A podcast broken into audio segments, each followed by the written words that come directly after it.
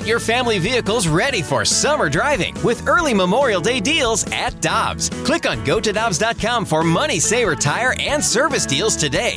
Dobbs, with 43 locations, real deals are always close by.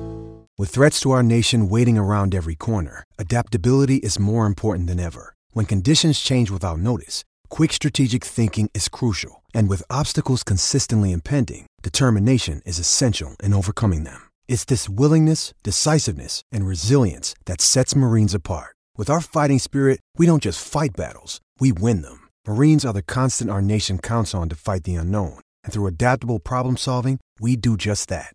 Learn more at marines.com.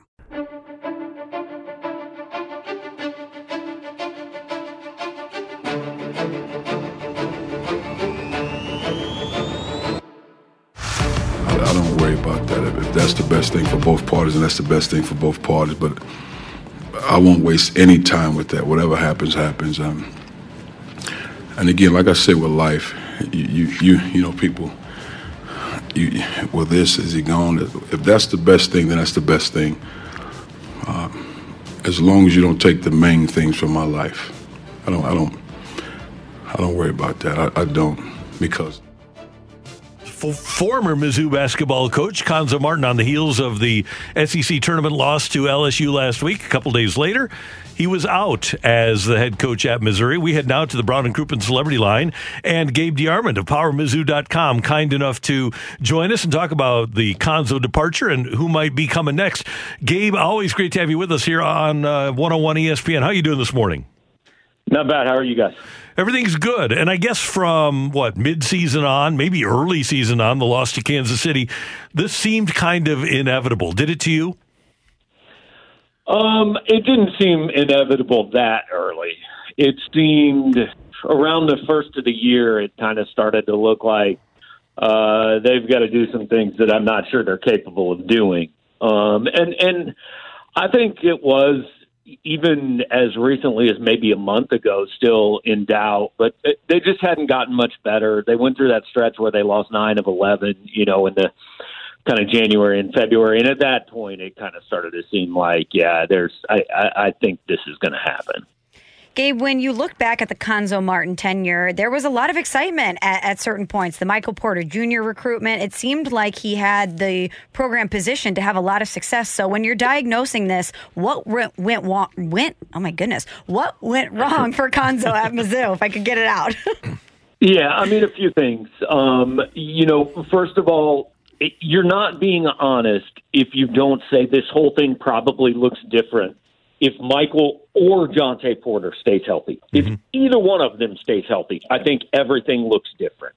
And I think his recruiting changes and all that. But that didn't happen. And, you know, I, I think a few things happened. Um, Cuonzo is has not really adapted to the changes in in college basketball. And I'm not just talking name, image, and likeness. I'm talking – you know, you have a four star kid like Trey Jackson who maybe he's not ready to play, but you've got to play him some or he's going to leave, you know, and that's what happened. Um, and uh, I, I think I, I wrote, I thought Ben Frederickson wrote a good column about his his kind of the game changed and Cuonzo didn't really change with it. And then I wrote some, and I think one of Cuonzo's um, like fault is the wrong word, but one thing that led to what we had was that I really think he deep down believes that if you simply work hard enough and want it badly enough, you can become a really good player. Because frankly, he did that,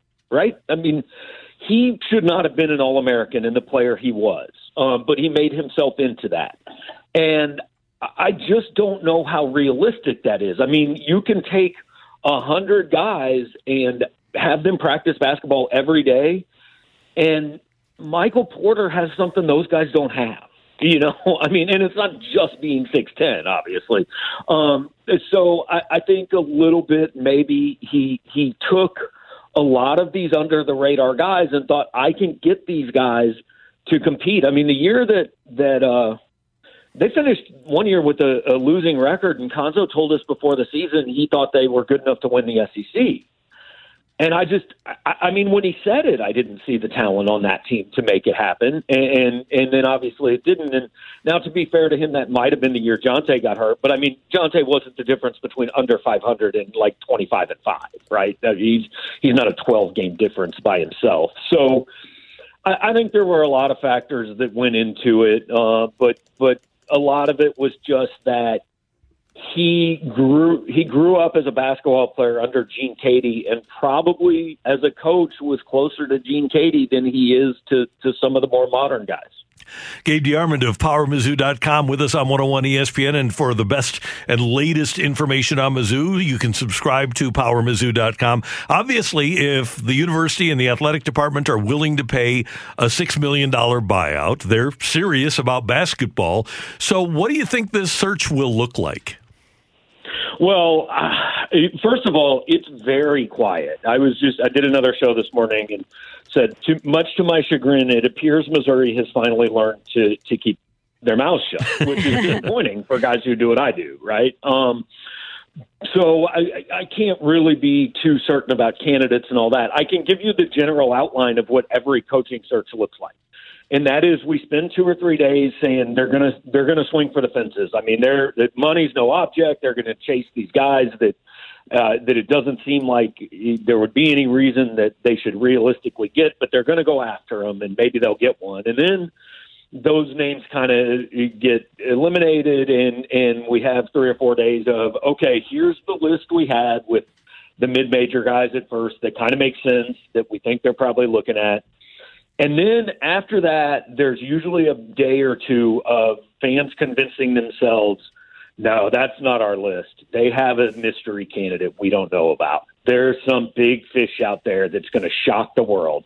And then that doesn't happen. And it, there's about three days of, oh my God, we're not going to hire anybody. Like, what are we doing? Fold the program. Everybody's getting better. And we're just sitting here doing absolutely nothing. And then they end up hiring a guy, which I would say, eh, you know, 60 to 75% of the time was probably on most of these lists that all of us have put out over the last three days. And 25, 30% of the time is like a Frank Haith like surprise. well, Gabe, given all of that, how desirable do you think that this opening is? See, I think it's a better job than a lot of people think, and and part of that I'll admit is is due to my age. I mean, I am old enough to remember when Missouri was a top 20 basketball program in America. And it's not that. I, I don't think it's top 20, but I went through a couple weeks ago and, and did kind of a list of, okay, jobs that are clearly better and jobs you can argue are better.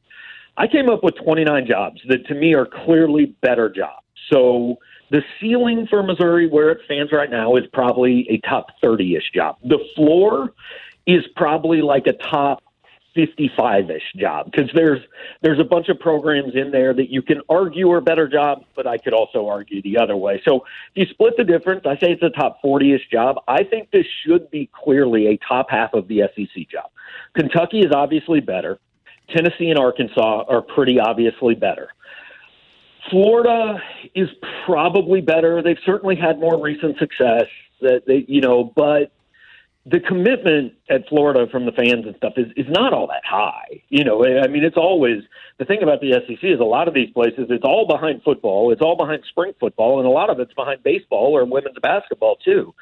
So um, I, I think that there are only three programs that clearly should be better than Missouri. Now, Florida, LSU, Alabama, I, I can certainly argue right now those are better jobs than Missouri, but the Mississippi schools, South Carolina, Vanderbilt, Uh, you know, I don't even think A and M.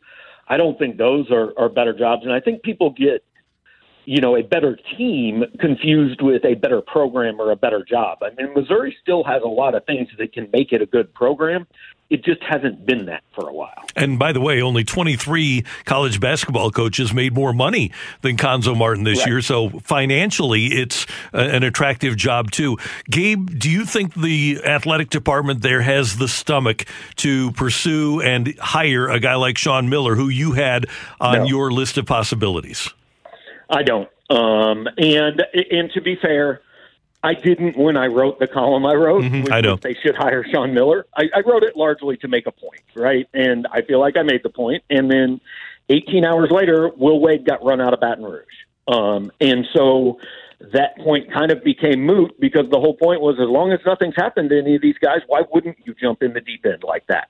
Well, now something has happened to Will Wade. We'll see if anything ever happens to to Bill Self or some of these other guys or Sean Miller still awaiting his punishment. So no, that's not going to happen. I don't think it was ever going to happen. Um, I, I I would probably not do it now. I probably would have done it last Friday. Well, it's going to be an interesting search, and like you say, they're they're quiet at the moment, but eventually somebody always talks, and eventually they always talk to you. So we'll keep an eye on it at oh, powermizzou.com. All right, guys. Thanks a lot. Thanks, Gabe. Take care. Gabe DeArmond of powermizzou.com on 101 ESPN. When you think about something that brings out the best in us, it usually involves helping someone else. By donating plasma at a Grifols Center, you can help save millions of lives and show your good side to the world. You'll join thousands of people who donate safely each week, so patients get the plasma derived medicines they rely on. And you'll be rewarded up to $1,000 your first month. Learn more at grifolsplasma.com. Let me guess. Unknown caller? You could reduce the number of unwanted calls and emails with online privacy protection. The latest innovation from Discover will help regularly remove your personal info, like your name and address, from 10 popular people search websites that could sell your data. And we'll do it for free. Activate in the Discover app. See terms and learn more at discover.com slash online privacy protection.